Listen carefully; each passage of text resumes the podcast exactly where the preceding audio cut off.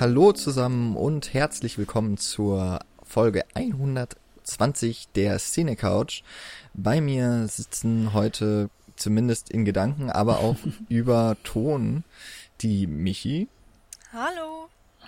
Und der Daniel. Wunderschönen guten Tag da draußen und heute mal wieder äh, der Jan, unser Moderator, wie sonst auch, in den meisten Fällen zumindest.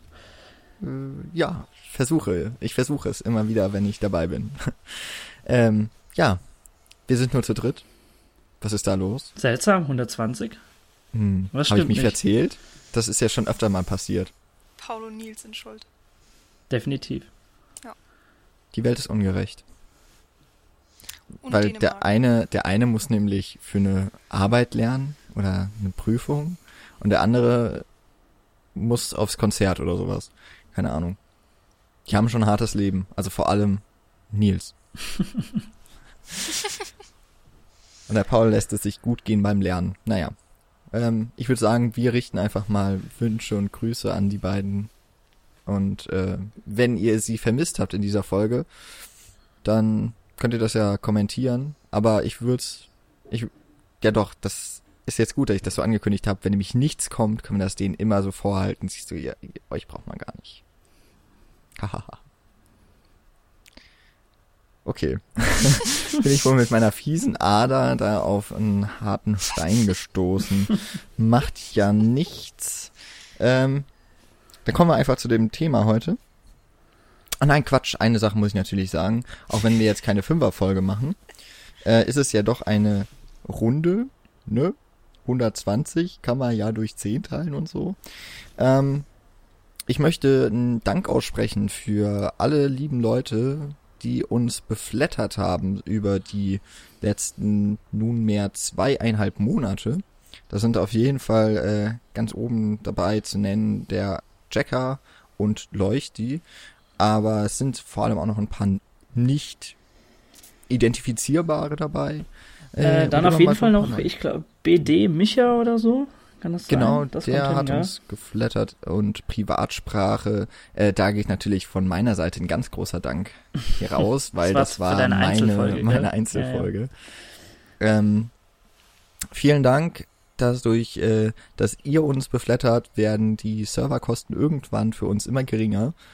Ähm, und wir haben noch viel, work. viel mehr Spaß dabei, für euch Folgen zu produzieren, wenn wir da keine Kosten haben. Und von daher vielen, vielen Dank nochmal von uns fünf und auch von denen, die bei Hausaufgaben weilen oder auf Konzerten. Genau.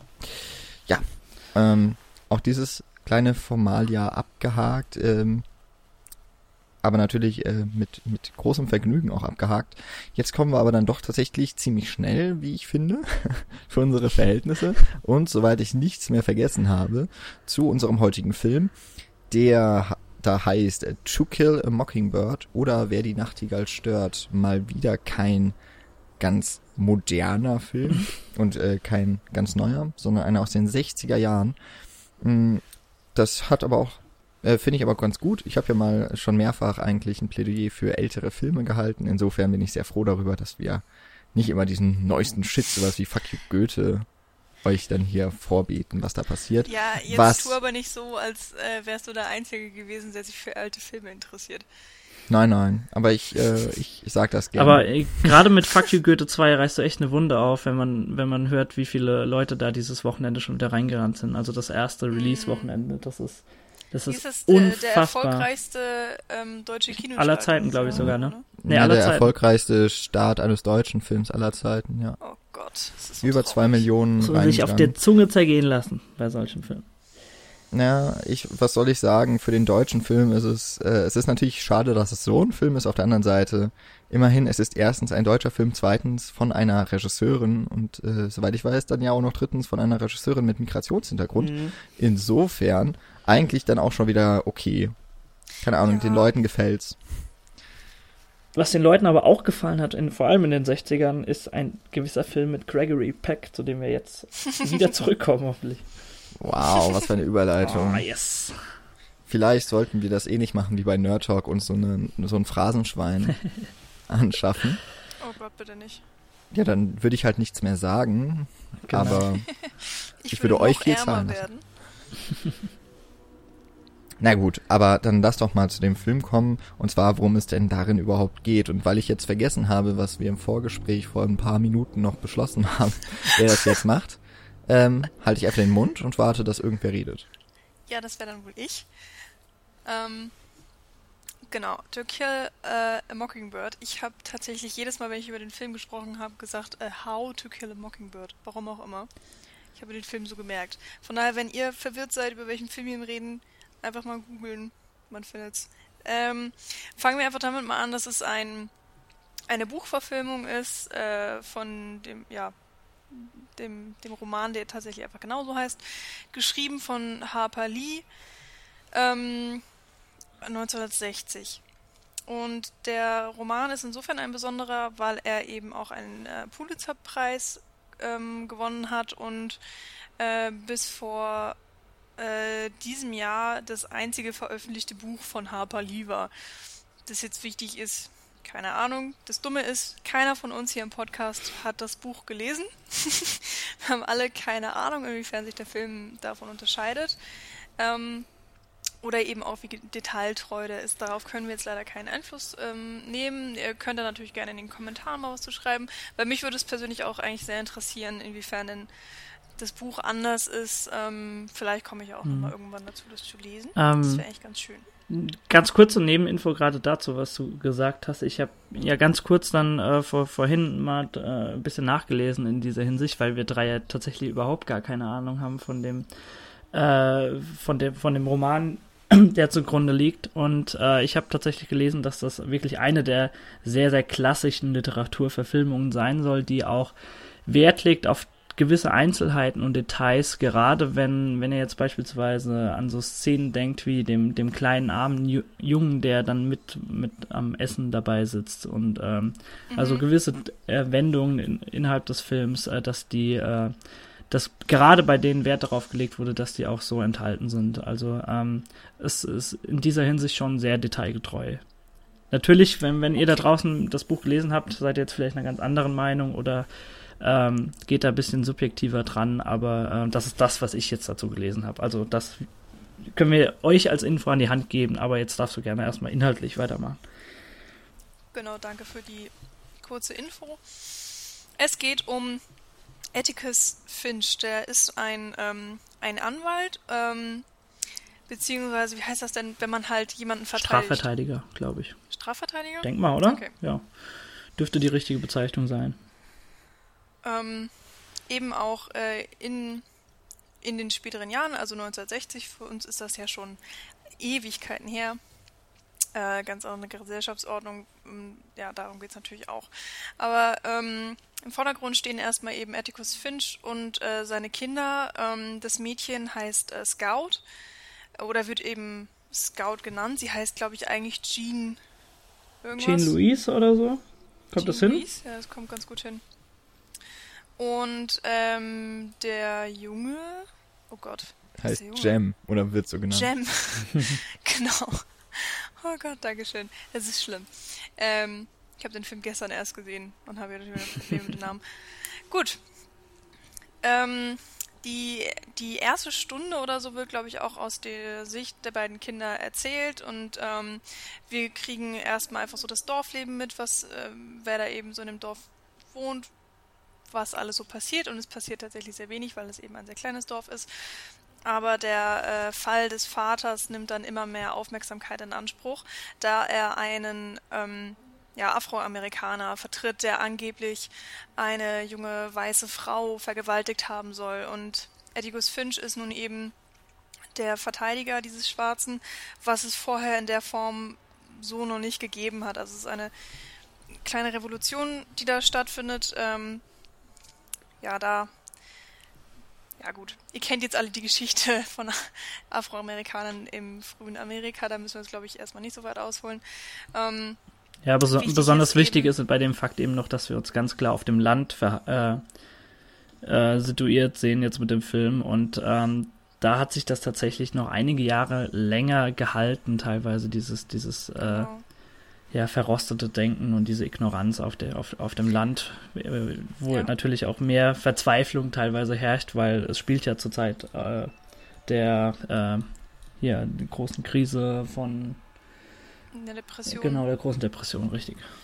Genau. Ähm, wir befinden uns sogar auch noch im Süden Amerikas, wo ja der ähm, ja, der Rassismus noch eine, eine ganz andere und größere Rolle spielt. Und ähm, Atticus Finch äh, beugt sich eben nicht vor der Meinung der anderen, sondern verteidigt tatsächlich ähm, den, den schwarzen, oh Gott, Tom Robinson, glaube ich, heißt genau, er. Ja. Ähm, und es kommt dann tatsächlich auch zur Gerichtsverhandlung, in dem eben die ganzen Zeugenaussagen stattfinden. Und ähm, ja, es wird eigentlich dann geschildert, größtenteils, wie die Kinder das wahrnehmen ähm, und was das auch eben für die für Konsequenzen für die Familie hat, für die Freunde hat. Und ähm, wie der Fall letztendlich ausgeht, lasse ich jetzt einfach erstmal offen. Ähm, weil wir uns auch noch gar nicht darüber unterhalten haben, inwiefern wir spoilern oder nicht spoilern. Wobei ich eigentlich sagen würde, dass wir schon komplett alles erzählen könnten, weil der Ausgang der Geschichte ist jetzt nicht unbedingt das Wichtigste am Film. Zumal wenn man, den, wenn man den sieht, dann weiß man sowieso, wie es ausgeht. Das ist jetzt keine große Überraschung. Eben, eigentlich. zumal wer, wer, wer einen Film von 1962 jetzt noch nicht gesehen hat, dann äh, tut uns das sehr leid, aber wir werden, äh, wenn ihr beide meiner Meinung seid, äh, offen über alles reden. Ich finde, da, da ist, muss man keine Spoilergefahr aussprechen. Wie sieht das unser Herr Moderator? Oder ist er schon eingeschlafen? Ich bin noch nicht Ah, das ist aber schön. Ähm, äh, ups. es ist nur, es ist nur so, dass ich nicht sagen würde, dass man vom Anfang an weiß, so jetzt wie der Film wohl ausgehen wird. Ich hatte tatsächlich nee, eine gesagt. Befürchtung, ähm, mhm. was auch dieser Titel dann des Films, über den kommen wir dann, glaube ich, auch gesondert nochmal gleich zu sprechen, mhm. bedeuten könnte. Ähm, und das ist sehr wohl, äh, wie ich habe mir den Titel auch immer How to Kill a Mockingbird irgendwie Ja, das ist so ein geflügelte aber es ist ein Bezeichnung. Ganz ne? ja. ja. aber es ist auch wirklich ein ganz krasser Unterschied, wenn man äh, über diesen Film redet. Ähm, kommen wir gleich noch zu. Deswegen, ähm, ja klar, ist ein Film aus den 60er Jahren. Ich würde sagen, bei dem, ähm, abgesehen davon, dass ich sagen würde, es gibt ja sowieso keine Spoiler, mhm. ähm, ich würde euch dabei unterstützen, dass wir auch ähm, Wenn du es aber gerade schon erwähnt hast, ähm, ich hatte auch ein etwas anderes Bild des Filmes. Also ich wusste immer, dass es sich tatsächlich dann auch äh, um ein Gericht, um eine Gerichtsverhandlung äh, äh, also eine Gerichtsverhandlung behandelt, in der es dann auch um, um Ignoranz und um Fremdenhass und äh, um Andersartigkeit, äh, was noch in den Köpfen der Menschen verankert ist, geht. Äh, ich habe mir es aber eher so ein bisschen vorgestellt, dass diese Gerichtsverhandlung viel, viel mehr äh, Zeit des Films beansprucht. Also ein bisschen Richtung die Zwölf Geschworenen oder so. Ähm, was ja auch, glaube ist ein Jahr später rausgekommen, wenn ich jetzt nicht ganz falsch liege, 1963 ungefähr. Ich habe keine Ahnung. Ich habe irgendwie 1959 gerade im Kopf. Ja, vielleicht. Gab es da vielleicht noch einen anderen Fernsehfilm? Ich kann es euch nicht sagen. Aber auf jeden Fall habe ich. 57 war der. Okay, äh, auf jeden Fall habe ich mir. Aber es ist so die Zeit von. Genau, in, in dieser Hinsicht ja. auf jeden Fall ein bisschen anders vorgestellt. War aber dann, muss ich doch sagen, positiv überrascht, dass, dass es äh, nicht so zu einer Art Kammerspiel ausgeartet ist. Weil du auch sehr, sehr viel über die Kinder äh, gerade in, aller, in erster Linie mitbekommst und teilweise ja die komplette Geschichte auch in einem Voice-Over immer wieder äh, der, der kleinen Tochter, die mittlerweile erwachsen ist, äh, erzählt wird und so im, im Rückblick, wie, wie sie ihren Vater beschreibt. Und das ist eigentlich ganz nett getroffen. Okay, dann kann ich ja gerade auch mal was so zu meinem Verständnis von dem Film, äh, bevor ich ihn gesehen habe, sagen, nämlich eigentlich zu meiner Schande, ich hatte keinen blassen Schimmer, worum es in diesem Film geht. Du hattest vorhin auch gesagt, du wusstest nicht mal, dass da ein Buch existiert, ne? Richtig. ähm, ich habe mir den Film irgendwann mal auf Blu-ray gekauft, weil, keine Ahnung, den, den Titel hatte ich schon mal gehört und Gregory mhm. Peck sagt mir durchaus auch etwas. Aber ähm, dann auch wie der Film angefangen hat, habe ich gedacht, okay, wird wohl ein Familiendrama. Und dann also ich habe sehr lange gar nicht so richtig mitbekommen, dass es, äh, also ich wusste schon, der Vater ist irgendwie Anwalt, ähm, dass es so einen Fall gibt, aber der wird ja dann gar nicht mehr so richtig behandelt über eine Stunde in dem Film. Und dann äh, nimmt er auf einmal eine ganz große Rolle ein. Und ähm, deswegen, ich wusste auch nicht, dass es irgendwie was mit äh, Gericht dann am Ende mal was zu tun hat. Insofern, ich bin da vollkommen blind in diesen Film reingegangen. Ähm, und hat mich dann aber auch dadurch eigentlich ziemlich überrascht, dann vor allem, dass dann noch diese große, dieser große Punkt dann im Gerichtssaal kommt. Hm. Ähm, insofern, ähm, der Film, ich glaube, wir hatten ihn damals nicht erwähnt, hätte aber sehr gut doch auch gepasst in unsere Folge mal zum Genrewechsel. Ja, das stimmt. Weil er ja im Grunde dann ja. tatsächlich mal so für 40, fast, fast 50 Minuten komplett umschwenkt von so einem eigentlich so Gesellschaftsdrama, würde ich mal sagen, mhm. vor allem, ähm, hin zu einem Gerichtsfilm dann wieder ein mhm. bisschen zurück. Aber, ähm, also, ja. das wäre definitiv ein Film gewesen, wo wir dann so ein bisschen äh, drüber philosophieren hätten können. Äh, ich, ich bin trotzdem der Meinung, dass, dass sich dieses intime Charakterdrama, was hier entrollt wird von Robert Mulligan, sich schon über die gesamte Zeit des Films erstreckt. Äh, dass da dann, äh, dass, dass da dann so Standardsituationen des Gerichtsfilms dazukommen, das will ich überhaupt gar nicht abstreiten. Aber es, also es ist nicht jetzt in dem Sinne für die Leute, die den Film vielleicht noch nicht gesehen haben, dass dass sie ab einer Stunde einen komplett anderen Film erwarten sollen, wie, wie bei äh, anderen Beispielen, die wir die damals vielleicht genannt Full haben. Metal Jacket zum Full Metal Jacket beispielsweise, ja. ja so ganz gutes Beispiel. Beispiel. Ähm, also es bleibt für mich schon so, so ein dichtes, geschlossenes Charakterdrama, was in sich sehr gut funktioniert und was nicht so aufgebrochen wird zur Hälfte des Films. Also nur um, um das nochmal beizugeben als Info. Genau, und zwar ähm, wollte ich noch darauf eingehen, dass Jan, mir ging es tatsächlich genau wie dir. Ich hatte einfach keine Ahnung, was mich bei dem Film erwartet. Ähm, ich habe ihn für den Podcast vorgeschlagen, weil er einfach schon sehr lange auf meiner Liste war und ich den schon sehr lange gucken wollte. Und es ist einfach so ein großer Name. Ich habe, wie gesagt, das Buch auch nicht gelesen, trotzdem kennt man das einfach. Also dieses To Kill a Mockingbird. Jeder hat es schon mal irgendwie gehört. Und ähm, lustigerweise gibt es eine, ah, was war das, eine Plattenfirma oder eine ähm, eine Band oder so, die sich auch Atticus genannt hat. Ähm, und eben nach Atticus Finch. Und äh, die Geschichte hat mir Nils irgendwann mal erzählt und dann ist mir der Film wieder eingefallen. Deswegen bin ich eigentlich auch froh, dass wir den Podcast heute machen, dass wir jetzt endlich mal oder dass ich endlich mal die Chance genutzt habe und den Film gesehen und nachgeholt habe. Aber du ganz ehrlich, ich nehme den Podcast auch manchmal ganz gern zum Anlass, einfach ein paar Filme, die ich mir dann heute Abend eben mal eigentlich nicht angucken würde, wenn ich jetzt, wenn ich jetzt sage, okay, ich möchte da irgendwas so für mich mal schauen, äh, mhm. dass ich mir die dann doch mal zur Gemüte führe, zwecks Podcast und zwecks Aufnahme. Das ist so ganz, so soll es eigentlich auch sein, würde ich sagen. Ja, ne? Wir erfüllen unseren Lehrauftrag, dann vielleicht äh, genau. schaut ihr, liebe Hörer, euch dann auch mal den Film an, falls ihr ihn noch nicht gesehen habt. Ja, ich wollte auch noch was äh, anschließend sagen, bevor wir dann wirklich in die Besprechung des Films gehen. Zum einen würde ich mich ein bisschen dagegen wehren, zu sagen, das ist ein Charakterdrama, aber vielleicht ähm, kommen wir dann ja noch im Gespräch drauf, mhm. wo wir dann die Unterschiede sehen. Ich sehe es halt wirklich deutlich mehr als ein Gesellschafts- also so ein Sozialdrama generell. Also ich würde es nicht so auf eine oder wenige Charaktere beschränken. Ähm, warum, das, das, dazu kommen wir, glaube ich, noch. Mhm. Und dann noch so eine Art Kuriosum, dass ich ganz schnell nur in der Trivia quasi von, äh, es ist nicht wirklich die Trivia in den Auszeichnungen, die der Film gewonnen hat. Ähm, der Film hat ja unter anderem, hat Gregory Peck seinen einzigen Oscar bekommen. Äh, hat damit übrigens auch Peter O'Toole, der äh, Jahr leer ausgegangen ist, glaube ich, immer ich bin mir jetzt da nicht mehr ganz sicher, aber im gleichen Jahr war Lawrence of Arabia beispielsweise hm, genau. ja auch bei den Oscars vertreten. Ähm, hat aber auch einen Golden Globe gewonnen ähm, für die Kategorie, die es entweder nur damals gab, oder auf jeden Fall heute nicht mehr, nämlich Best Film Promoting International Understanding. ähm, klingt ein bisschen kurios, wenn man das hab, liest. Ich habe auch keine Ahnung, was das sein soll. Ja, ähm, im Grunde ja, glaube auch nicht. So kurz, äh, Im Grunde wird's ja, wurde es ja schon mal so angesprochen. Ähm, ein großer Plot, Plotpunkt ist ja, dass Atticus ein, dann den Tom Robinson verteidigt und da die diese Qualität vom Rassenhass mhm. in, und Rassismus in Amerika aufgearbeitet wird. Und ich denke mal, dass das dieses International Understanding sein soll, wenn man denn auch dann vielleicht ein bisschen immer noch rassistisch in dieser Auslegung dann, wenn ich damit jetzt recht habe, weil man ja verstehen könnte, dass die Afroamerikaner da nicht als national zugehörig gewertet werden. Keine Ahnung. Hm. So habe ich mir das jetzt erschlossen. Wäre allerdings immer noch, ja, wäre noch ein bisschen sehr konservativ. Gut, lassen wir das und sprechen wir lieber über Dinge, von denen wir ein bisschen mehr Ahnung haben. Nämlich von diesem Film, den wir alle kürzlich erst jetzt gesehen haben.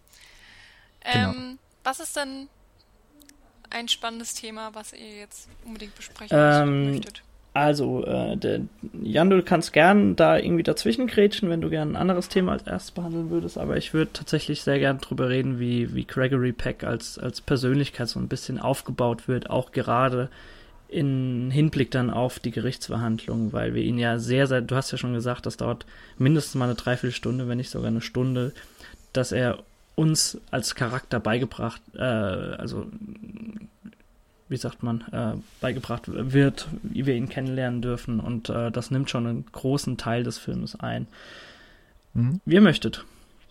Ja, mach mal. Können wir gerne damit starten, okay. Ähm, also Gregory Peck ist, ist ja generell so jemand, der immer so die gute Seele immer, immer in den Filmen äh, gespielt hat, aber ich meine irgendwo gelesen zu haben, dass das hier so das Nonplusultra aller, anst aller anständigsten Männer war, die er äh, verkörpert hat innerhalb der Filme. Und äh, ich finde das ganz, ganz nett, wie äh, Atticus Finch von Beginn an so als der Everybody's Darling so ein bisschen aufgebaut wird. Er, er, ist, er ist so die Person, äh, zu, zu der natürlich seine beiden Kinder, die ihn Atticus aus irgendeinem Grund äh, nennen und nicht äh, Pap oder Daddy oder sonst was, ähm, sondern bei, ihn bei ihm, seinem Namen nennen. Ähm, zu, zu, zu ihm schauen sie hoch. Ähm, er hat teilweise äh, so eine äh, charmante Ader an sich, dass er die, die kriescremige äh, Nachbarin, die äh, auf alles direkt äh, losgeht, wenn, wenn, wenn jemand vor, vorbeiläuft, dass er genau die richtige Anzahl an, an Komplimenten nennen muss, damit sie ihren, äh, das, damit ihr Ärger verfliegt. Und ähm, er vor allem eben bei Farbigen sowie auch bei der normalen Bevölkerung, so wie sie es damals angesehen haben, ähm, ja, beliebt ist. Und das wird eben so, so ein bisschen in die Schräglage gebracht, als dann tatsächlich herauskommt, dass er ihn, dass er Tom Robinson verteidigen wird bei diesem äh, äh, Rechtsstreit. Und es ist ja relativ, äh, beziehungsweise wenn, wenn der wenn, der, wenn die Gerichtsverhandlung kommt, ist es relativ eindeutig und es wird ja auch nach wie vor so aufgebaut, sehr relativ schnell, äh, dass er zu Unrecht verteidigt, äh, zu Unrecht hier äh, beschuldigt wurde. Beschuldigt wurde, danke. Ähm, ja, und äh, das kippt so ein bisschen. Also diese Schräglage während, während der, äh, ich glaube, er hieß Bob Ewell oder so, der, der mhm. Vater mhm. der, der ähm, dessen Tochter eben quasi ähm, die, die, Beschuldigung ausgesprochen hat. Und ähm, man kriegt ja auch bei ihm sehr, sehr früh mit, dass er scheinbar ein Alkoholproblem hat, äh, aufgrund der großen Depression oder auch schon davor, äh, kann man natürlich nicht so sehr sagen, aber ähm, dass das alles ein bisschen anders gelaufen ist, als die weiße Bevölkerung da zu meinen scheint. Und ähm, das gerät so ein bisschen in Schräglage. Ähm, dass sie Abstand nehmen von ihm. Und da gibt es äh, einiges schöne Szenen, wenn, wenn er beispielsweise vor Tom Robinsons äh, Zelle sitzt und äh, im Grunde einfach nur verhindern möchte, dass, äh, dass sie äh, ja, einen Lynchmob dort äh, begehen. Mhm. Die, in, vor, in, der Nacht vor, vor der Gerichtsverhandlung. Und ähm, also ich weiß nicht, seht ihr das auch so, dass, dass er relativ stark aufgebaut wird, so als Charakter? Ja, auf jeden Fall. Also man, ähm, ich finde, er wird auf jeden Fall als sehr tugendhafter Mann auch charakterisiert, der eben auch ein schweres Schicksal hinter sich hat. Er hat seine Frau verloren, ähm, ist jetzt, muss jetzt als, als Witwer eben die beiden Kinder alleine erziehen, was ja in den 60ern auch eine komplett untypische Rolle war. Ähm, klar, er hat die, ähm, ist das Helen? Äh, die, das Kindermädchen? Äh, Hat auf jeden Fall so eine Haus...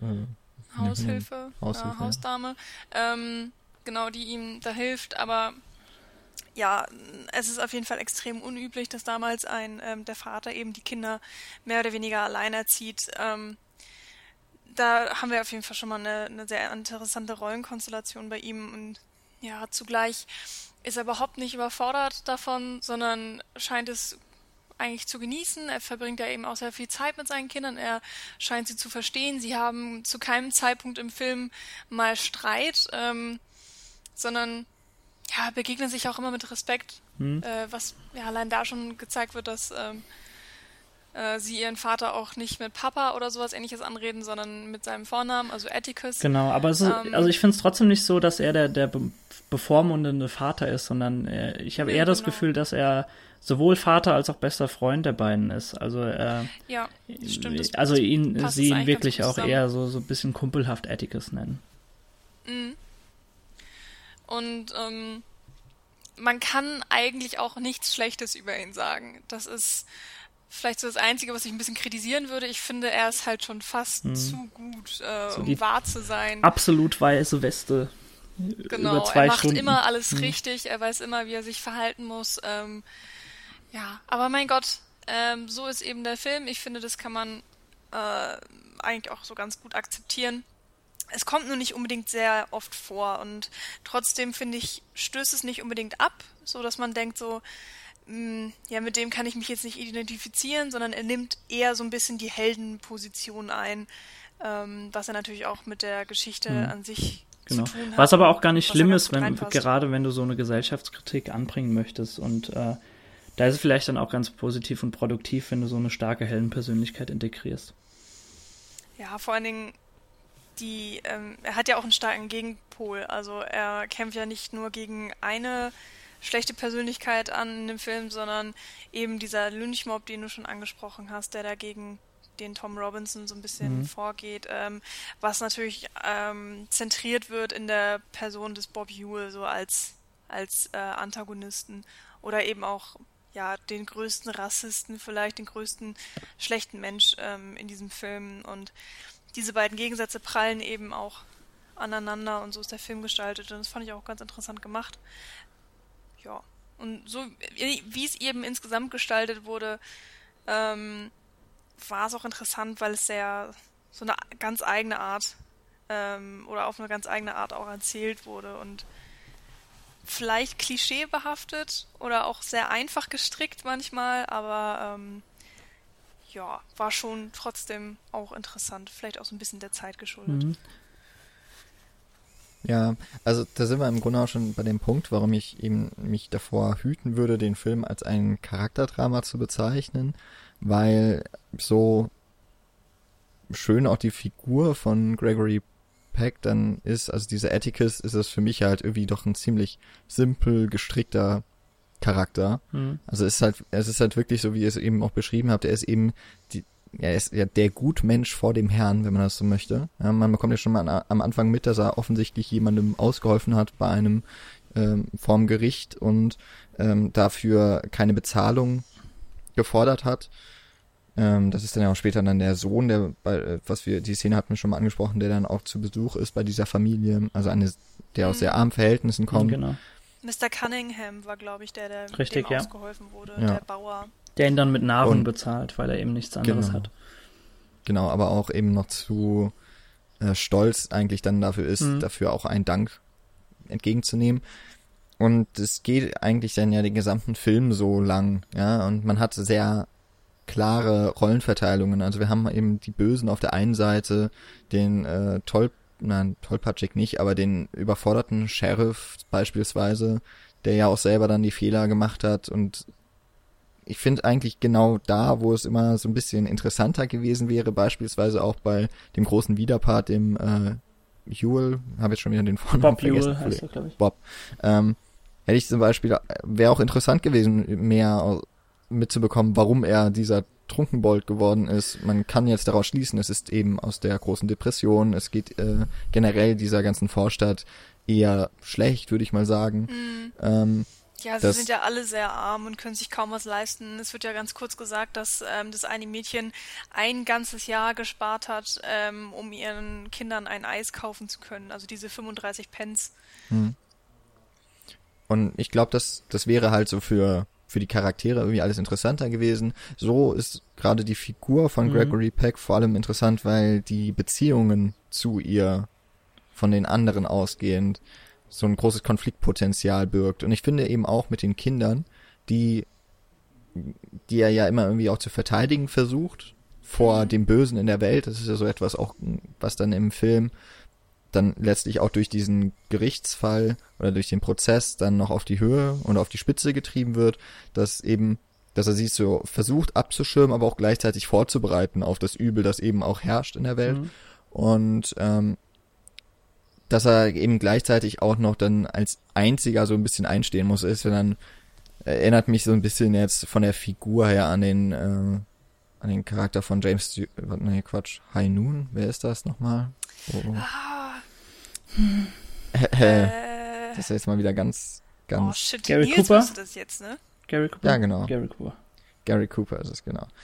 Ähm, der eben auch so alleine einsteht dann für das Gute dass er eben, dass hier eben auch der Atticus ein Anwalt ist, ein Rechtsanwalt, der das Gesetz am höchsten wertet, mhm. macht ihn ja auch schon, also das passt ja sehr gut dann zu dieser, zu diesem Konstrukt auch der Beziehungen. Mhm. Und es wird halt eigentlich erst dann, oder erst dann wird diese Figur interessanter, wenn der Film eigentlich schon zu Ende ist, nämlich äh, dann direkt im Finale, mhm. wenn er mit seinen Prinzipien ja, brechen, brechen muss. muss im Grunde, ja und diese weiße Weste vielleicht auch teilweise ablegt. Ähm, da können wir auf jeden Fall, ähm, da laufen meiner Meinung nach auch zwei Handlungsstränge zusammen, die wir gern gleich auch nochmal besprechen äh, können. Mhm. Äh, Stichwort äh, Robert Duval, der hier auch sein erstes Spielfilmdebüt liefert. Äh, trotzdem gerade nochmal zu dem, zu dem Thema Ka Charakterdrama würde ich dahingehend, also klar, ich verstehe vollkommen, was du meinst. Ich bin, ich hatte trotzdem die ganze Zeit das Gefühl, selbst bei der Gerichtsverhandlung, ähm, dass es nicht unbedingt so dieser klassische Gerichtsfilm ist, sondern dass es auch da, natürlich wird dort diese, diese Message überliefert äh, über Fremdenhass und Andersartigkeit und äh, Rassismus. Ich hatte trotzdem immer das Gefühl, dass die Kamera und der, das Drehbuch sehr, sehr nah an Gregory Peck, an Atticus Finch bleibt und vor allem auch zeigen will, was, was diese ja im Grunde eigentlich sehr schmerzliche Lektion in Zivilcourage, die dann nach hinten losgeht, äh, die er startet, äh, mit ihm macht und mit, mit seinem Gewissen so ein bisschen macht, gerade weil seine Kinder dort ja auch dann bei der Gerichtsverhandlung dabei sind und das, das nimmt ihn schon sehr mit. Ähm, ich, ich will nicht bestreiten, dass da teilweise mit Abziehbildern gearbeitet wird, die nicht die große charakterliche Tiefe bieten. Ich weiß aber nicht so wirklich, ob wir, wenn wir das jetzt einfach so stehen lassen, ob wir der Zeit auch so wirklich gerecht werden oder wir einfach teilweise jetzt schon sehr, sehr verwöhnt sind von, von Charakteren, die in den letzten Jahrzehnten dann doch äh, ausformulierter waren als jetzt äh, in, in den klassischen Filmen der 60er Jahre, wo du teilweise doch dann ganz gern mit Abziehbildern gearbeitet hast, außer in den, sagen wir mal, 10 bis 20 äh, Filmen, die immer wieder genannt werden aus dem äh, Jahrzehnt. Aber das, das nun dazu, ähm, wenn, wenn ihr bereit seid dazu, würde ich gerne einfach mal über diese relativ ungewöhnliche, meiner Meinung nach, äh, Nebenhandlung reden, die sich dort noch mit den Nachbarn abspielt. Ich würde noch, jetzt will ich noch mal dazwischen. Ja, klar, mach. Ähm, also du hast auf jeden Fall recht, man muss den Film natürlich auch als, ähm, als so Zeichen seiner, oder in den Zeichen, Vorzeichen aus seiner Zeit sehen. Und mhm. ich auch wenn ich jetzt gerade so ad hoc jetzt nicht sagen könnte, würde ich schon sagen, es gibt auf jeden Fall schon ausformuliertere Charaktere, mhm. auch in dem Kino. Möchte ich auch gar nicht bestreiten. Vor allem aber ja. auch in der, vor allem ja auch in der Literatur schon vorher und auch das ist ja eine Literaturverfilmung. Mhm. Mm, da würde ich jetzt eben nur sagen, der Film ist, und auch das soll jetzt, das klingt jetzt wahrscheinlich sehr kritisch, aber ich kann das auch schon mal vorweg sagen, der Film hat mir sehr gut gefallen. Äh, der Film ist halt wahnsinnig manipulativ. Äh, auf, aber auf eine gute Art und Weise ist es ja im Grunde ein Propagandafilm mhm. für Zivilcourage. Auch wenn nicht alles dann am Ende so ganz perfekt läuft, aber der Film hat ja schon eine sehr, sehr starke Meinung, wie man mit der Problematik in dieser Gesellschaft umgehen muss. Mhm. Es ist auch äh, wie, dadurch natürlich, dass sich unser Bild in der, in der westlichen Welt vor allem dahingehend gewendet hat, dass man eben Menschen als gleichberechtigt sieht und äh, gleichwertig vor allem auch dass äh, man jetzt sagen würde, okay, das ist das, der Film hat eine sehr wichtige Nachricht dann auch hinterlassen mhm. für auch seine Zeit gerade. Und da finde ich eben ist diese diese starke äh, dieser starke Fokus auch im Gerichtssaal dann auf Atticus, also wirklich sehr viele Bilder auf ihn und meist auch seine Reaktion mhm, und genau. nicht so sehr die vom äh, Publikum, so als Ganzes sowieso nicht. Ähm, das noch eingefangen wird, dann eher, weil er wirklich so der, ja, so eine Leitfigur dann hm, ist, der, der man als Zuschauer, ja. ja. genau, der man als Zuschauer folgen soll. Und deswegen würde ich würde ich das auch ähm, immer noch so mehr äh, in, in meiner Theorie dann eines Gesellschaftsdramas mit reinpressen. Ähm, wobei man natürlich dann, also ich kann auch verstehen, wie man es von der anderen Seite aus betrachtet. Ich habe halt vor allen Dingen das Gefühl, dass ähm, der starke Charakter oder eben auch die ganzen starken charakterlichen Züge von Atticus ähm, diese ganze Gesellschaftskritik unterstützen sollen. Aber das ist, ja, also ich finde es jetzt auch gerade schwer, was zu sagen, was stärker ähm, wiegt. Aber für mich bleibt, glaube ich, am Ende auch ähm, die Gesellschaftskritik mehr im Vordergrund. Also wenn man wenn man sich eben auch das Ende ansieht.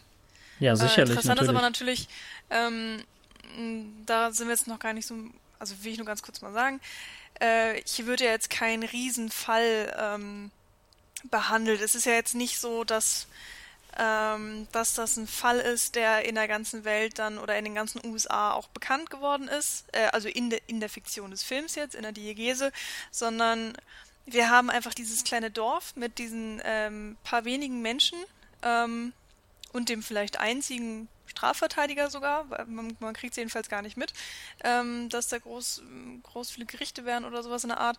Und alles, was passiert, bleibt eben auch in diesem kleinen Kreis. Äh, selbst im Gerichtssaal sitzen ja nur meinetwegen 200 Leute, die das alles mitbekommen und ähm, in, insofern wird eben diese riesige Thematik, diese riesige Gesellschaftskritik und eben auch äh, diese charakterlichen Stärken an einem Mini-Beispiel mhm. ähm, hier vollzogen. Und, also ähm, ähm Paul würde trotzdem gilt es natürlich aber auch für die ganze Geschichte. Paul, äh, Paul würde sich sehr freuen, wenn wir jetzt wieder sein, sein Lieblingswort benutzen und da muss ich dann natürlich beipflichten, dass es so in einem kleinen geschlossenen Kosmos erzählt wird und als, als Fallbeispiel angesehen werden muss natürlich. Genau, und äh, also das finde ich eben auch ganz interessant. ja, ähm, definitiv.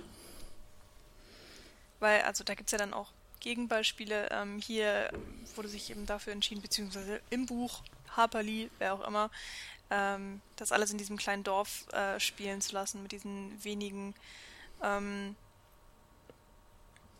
Menschen.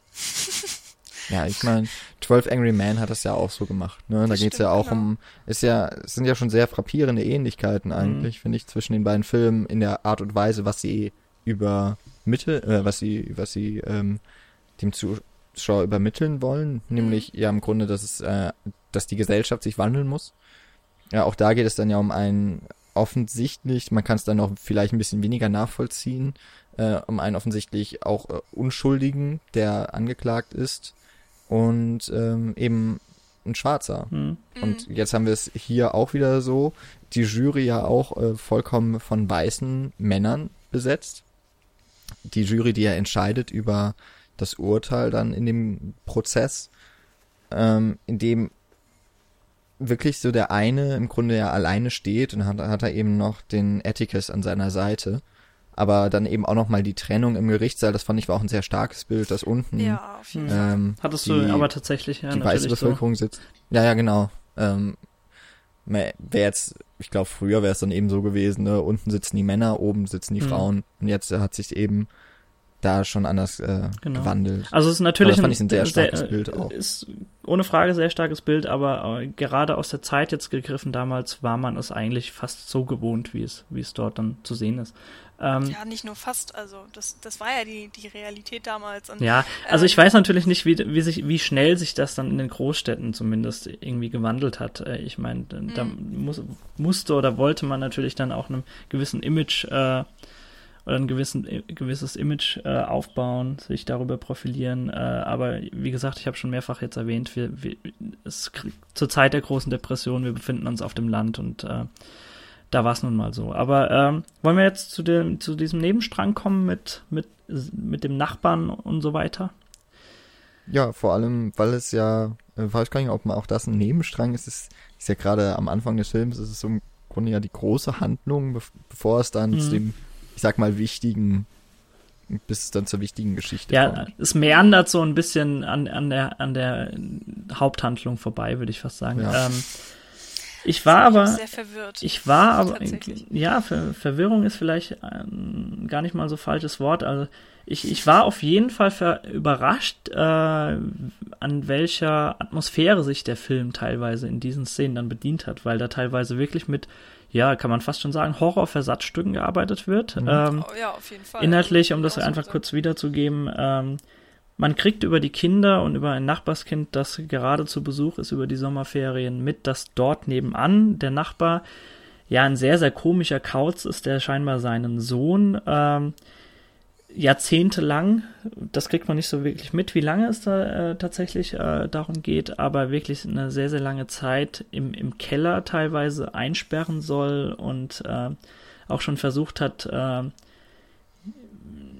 irgendwie anders damit äh, Hand zu haben, das habe ich, das habe ich jetzt gar nicht mehr so im Kopf. Auf jeden Fall wollte, wollte der Vater nicht, dass, dass äh, sein Kind in eine äh, in, in ein Asylum, in, genau, eine psychiatrische Anstalt kommt und hat es dahingehend dann zu Hause behalten. Und ähm, es wird dann immer nur dieses ja dieses Bild aufgebaut, des, des, des wahnsinnigen Maniacs, der äh, der nebenan haust und der nachts äh, herausgelassen wird und der dann äh, an, den, an den Fenstern der kleinen Kinder lauert und ähm, natürlich dann Mutproben gestartet werden, wie soll es auch anders sein in dem Alter, ne? Äh, dass, dass man sich teilweise auf die, ja, an die Fenster oder an die, an die, äh, an die, äh, wie heißt es vorne, nicht Terrasse, sondern ähm, äh, die Veranda. Die Veranda, danke. Äh, kurz wagt, um vielleicht einen kleinen Blick zu erhaschen. Und da wird teilweise atmosphärisch schon recht stark gearbeitet in dieser Hinsicht. Äh, gerade horrorspezifisch und also gewisse Standardsituationen, dass, dass du teilweise nur ein ja, einen, einen Schatten äh, an der Wand äh, huschen siehst, der, der dann ähm, ja mit der Hand oder die, die, die, der Schatten der Hand sich so langsam dem, dem äh, Jam nähert. Und äh, das sind dann schon so Bilder, die auch in äh, ja, Freitag der 13. oder so vorkommen könnten, gerade mit der musikalischen Untermalung, die da noch beigefügt wird. Also das, das hat mich teilweise schon, ich will nicht sagen rausgerissen, aber schon überrascht, dass da so in die Hinsicht gearbeitet wird. Muss ich schon so sagen. Mm, ich fand, die Szene war auch wirklich sehr interessant inszeniert. Ähm, auf jeden Fall mit Horrorelementen. Also das, ja. Also die wird mir, glaube ich, auch sehr gut in Erinnerung bleiben, genau deswegen, ähm, weil sie eben auch so raussticht. Äh, da würde mich auch wirklich mal interessieren, wie das im, wie Buch, Buch, ist, ne? ja. beschrieben hm. wurde, ja, genau. Weil natürlich, wir sehen alles erstmal aus der Sicht der Kinder und ähm, da wird natürlich auch vieles übertrieben, vor allen Dingen eben in diesen sehr gruseligen Situationen. Ähm, wo natürlich eine große Hand noch umso größer wird und ein, ein lautes Geräusch noch umso lauter und so weiter und so fort. Äh, fand ich eigentlich ganz schön. Ja, vor allem wird ja auch davor so, die, die, die jugendliche Fantasie wird ja äh, von der Leine gelassen. Also das ist ja auch die ein, der, das einzige Bild, das sich in unserem Gedächtnis formt, wird das, was uns die Kinder an die Hand geben. Da ist zwar vielleicht noch eine Nachbarin, die das dem, dem Nachbarsjungen oder der da zu, zu Besuch ist, dann nochmal bestätigt, dass da wirklich äh, ein sehr, sehr seltsamer Mensch lebt. Aber das, was wir an Inhalt und an Charakterzügen von ihm mitgeteilt bekommen, das haben wir vor allem eben von, von Scout und von Champ, von den beiden Kindern von Atticus Finch. Ja, ähm, ich finde eben auch bei diesem Strang, da ist es dann ganz offensichtlich, dass es ja eine dass die gesamte Geschichte ja eigentlich aus den Augen eines Kindes mhm, erzählt genau. werden, wenn auch ähm, die erwachsene Scout, also äh, wie hieß sie jetzt, Jean, Jean-Louis? Jean, äh, Jean-Louis, ja. irgendwie so. Jean ähm, dass ähm, sie das ja auch schon dann erzählt, so offensichtlich erwachsen, das ist ja dann auch eine andere mhm. Stimme, ne? Genau. Ja. Ähm, hat mich dann, hat mich auch so ein bisschen gewundert, warum das überhaupt so erzählt wird. Es hätte es ähm, nicht so gebraucht eigentlich in sehr, sehr vielen Situationen. Also warum ist so aus dieser Erinnerung mhm. und ich habe auch die ganze Zeit eben noch auf den Rückblick gewartet oder beziehungsweise ja. auf, auf, den Vorblick, dass mhm. man irgendwann sie als erwachsene Frau da sieht, ähm, die vielleicht die Geschichte ihren eigenen Kindern erzählt oder etwas in der Art. Ja, oder ich weiß nicht, sie erzählt ja auch diese Geschichte, es beginnt ja eigentlich damit, dass sie was über Atticus erzählen möchte. Genau, also sie, und, sie möchte ja ein Kapitel aus seinem Leben eigentlich schildern und ähm, also ich hätte fast, ich hätte eigentlich erwartet, äh, dass vielleicht dann das Voice-Over eingesetzt wird, wenn, wenn ja eine gewisse Zeit äh, äh, vergangen ist oder teilweise ein paar Wochen jetzt äh, irgendwie als, als äh, Ellipse jetzt irgendwie per, per Voice-Over gefüllt werden oder so und dann äh, de, der Faktor nochmal erzählt wird oder so, aber ist ja dann auch nicht so gekommen. Also vielleicht ist wirklich der Grund, dass der Film eben in den 60er Jahren gedreht wurde. Also das Buch ist ja auch dann äh, erst ein paar Jahre mhm. zuvor erschienen. Ja, mm, Aber es spielt ja auch schon damals in der Vergangenheit. Mhm. Also die Depression ist ja 20er, 30er, 30er Jahre. Genau. Ähm, insofern ist es dann vielleicht wirklich auch um den Zuschauer so als, naja, dass, dass man eben auch wirklich Kino oder den Film als ein erzählendes Medium sieht, ne? Also früher mhm. hat man sich eben ums Lagerfeuer äh, versammelt und hat dem Schaman oder sowas äh, zugehört, der dann eine Geschichte erzählt hat und hier setzt man sich eben in den Kinosaal zusammen und dann hört man Scout oder eben Jean Louise zu, wie sie eine Geschichte erzählt. Mhm. Und damit baut man ja auch so also einen gewissen Abstand, ne? Also, dass die Zuschauer sich nicht direkt dann mit diesen Thematiken, also so ganz unmittelbar auseinandergesetzt mhm. fühlen. Zumindest müssen, da noch, dadurch, noch eine Art, diese noch eine Art von Puffer dazwischen steht. Dadurch, genau. ja. Hm. Ja, kann, kann man natürlich so sehen. Ähm, es hat trotzdem, ich hätte, also ich hätte aus, aus meiner jetzigen Sicht heutzutage braucht man es natürlich nicht mehr, dieses Voice-Over. Das kann man eigentlich auch ganz klar so festhalten, aber ähm, gibt natürlich durchaus Sinn, wenn man das so begründet. Okay, dann kommen wir vielleicht nochmal auf diese, diese Atmosphäre auch zurück von dem Nachbarhaus, mhm. in dem dann ja man auch lange eigentlich niemanden sieht. Ich finde auch, ähm, da, da ist es vielleicht erst auch schon wieder so der Vorteil, ne, dass man das Ganze aus dieser kindlichen Perspektive mhm. sieht. Du hast es ja auch eben schon beschrieben, ähm, dass, also Daniel, glaube ich, war das, der, dass eben diese Dinge, die sich dann vielleicht auch Kinder ein bisschen vorstellen, ne? also Geräusche oder sowas werden damit etwas assoziiert oder auch dieses hm, Schattenspiel dann, das man sieht. Ähm, bei einer Mutprobe ist es, glaube ich, auch von Jem. Hm, genau. Dass das vielleicht auch dadurch eben so überdramatisiert dargestellt werden kann, weil die Kinder sich das so vorstellen. Und danach schließt sich dann ja noch, finde ich, eine der auch eine so auch so eine Szene an, die sehr bemerkenswert ist für diesen Film, ähm, weil sich Jem dann in diesem Maschendrahtzaun mhm. verheddert mhm. mit der Hose und dann kommt er erstmal nicht los und wir äh, auch durch die Musik, die da sehr, sehr spannungsgeladen ist, äh, glaubt man, jetzt kommt demnächst der Typ aus dem Haus, ja, dieser Verrückte, wie er uns äh, mhm. vorgestellt wurde, und äh, wird ihm irgendwas antun, äh, kann sich dann befreien und geht dann später aber nochmal zurück, um seine Hose zu holen und dann fällt, äh, fällt ein Schuss Genau. Und da bleiben wir eben bei Scout auch in, in dem Garten von ihrem Haus und ja, man befürchtet das Schlimmste. Und auf einmal kommt dann aber doch Jem zurück. Das ist eben so ein, ja, ein Moment, der, den ich jetzt auch in einem Drama nicht unbedingt erwartet hätte, mhm. sondern eher in einem Thriller oder so. und, oder in einem Abenteuerfilm. Mhm. Und, und da kommt halt so viel zusammen, nämlich dieses kindliche Abenteuer in der Nachbarschaft. Das natürlich so ein Schuss äh, wird, glaube ich, auch na, vielleicht auf dem amerikanischen Land in den 30 Jahren schon mal öfter fallen. Mhm. Aber ähm, das ist schon wirklich ein harter Moment gewesen für mich so beim Gucken. Ja, ich hätte den auch überhaupt nicht erwartet. Man ähm, ist da ja auch schon wirklich komplett in der Perspektive der Kinder drinne. Ähm, und weil man sich, was weiß ich, 50 Minuten und länger schon ähm, begleitet hat. Und ich, ja, hatte dann auch echt Schiss um, um, um Jen eben und konnte mir wirklich vorstellen, dass es ein ein traumatischer Moment auch für ihn gewesen sein muss. Also mhm. es wird danach nie wieder großartig angesprochen.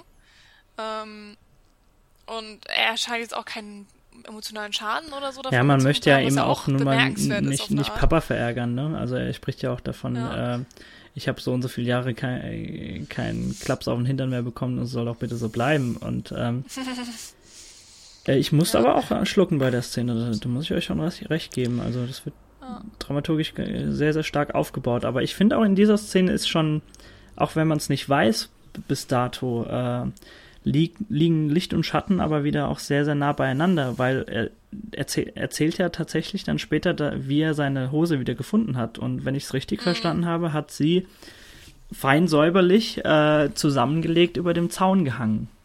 Genau.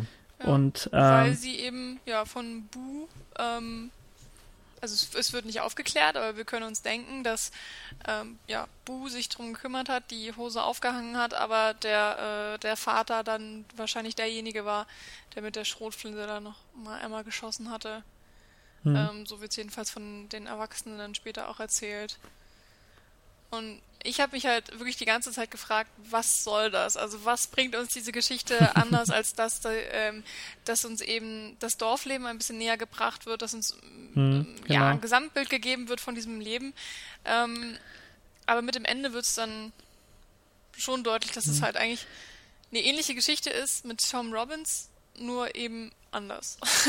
also, dass da halt das, äh, ein so ein Kritikthema aufgegriffen wird, auf nochmal eine komplett andere Art und Weise. Das, ähm, wollen wir da jetzt schon drauf eingehen? ja, können wir gleich, gleich machen. Also ich, ich habe mich auf jeden Fall so ein bisschen vor den Kopf gestoßen gefühlt, äh, weil ich inhaltlich, gerade als Tom Robinson, äh, Robinson gestorben war, äh, so thematisch mit, mit dem Film schon abgeschlossen hatte und nicht unbedingt noch diesen diese äh, allerletzte Konsequenz dann, äh, wenn Bob Ewell, das kann man ja auch ganz kurz dann nochmal schildern, ähm, ja, den Kindern von Atticus Finch auflauert, in einer der letzten Szenen mhm. und äh, man weiß nicht, was er mit ihnen machen will, ob er sie äh, nur ängst, veräng, äh, verängstigen möchte oder tatsächlich ihnen was antun möchte, aber man sieht dann wiederum auch wieder in einer der brenzligsten Situationen innerhalb des Films, äh, die, die, die Handlung aus der Sicht von, von Scout, die gerade in einem sehr, sehr amüsanten Kostüm steckt, dass er, dass sie bei einer äh, Schulveranstaltung äh, äh, anhatte und äh, dadurch ihr Sichtfeld auch teilweise eingeschränkt ist. Wer, wer da dann zugange ist und äh, dann Bob Ewell äh, und den kann man, das kann man sich ja schon denken, dass es, äh, dass es um Bob Ewell sich handelt, ähm, wer den im Zaum, äh, im Zaum hält und äh, dann tatsächlich auch, wie in, im Nachhinein rauskommt, äh, mit einem Messer umgebracht hat. Und ähm, das ist eben so der, der, der Punkt, wo der undurchsichtige Nachbar, der, der als böser schwarzer Mann aufgebaut wird, am Ende als strahlender ja, Retter in der Not quasi äh, daherkommt und die kleinen Kinder rettet. Und äh, das ist eben Boo äh, Deadly heißt er, ne? Robert Duval, Bradley. genau. Mhm. Und äh, da, da, sind wir natürlich auch dann nochmal bei einem besonders schönen Thema, was, was du, Jan, auch nochmal auf jeden Fall ansprechen wolltest, nämlich inwiefern der Titel auch zu dem Film passt. Ja, also so kurz hatten wir das ja sowieso dann auch nochmal, oder hatte ich es schon mal am Anfang mhm. gesagt, als es noch um die Frage ging, ja, Charakter- oder Gesellschaftsdrama. Und dann ist ja auch dann das erste Mal, dass wirklich eine wichtige Entscheidung irgendwie gefällt werden muss mhm. beim bei Atticus. So eine wirklich eine, die man nachvollziehen kann, so als Zuschauer, weil ich nehme an, ja, es ist auch eine schwere Entscheidung für ihn gewesen, die Verteidigung von Tom Robinson zu übernehmen, mhm. aber da wusste man ja als Zuschauer noch überhaupt nicht, worum es geht. Ähm, und jetzt ähm, haben wir eben diese Szene, in der aus Notwehr ein ein Angreifer, ein Aggressor getötet wurde, der also auf Kinder losgegangen ist.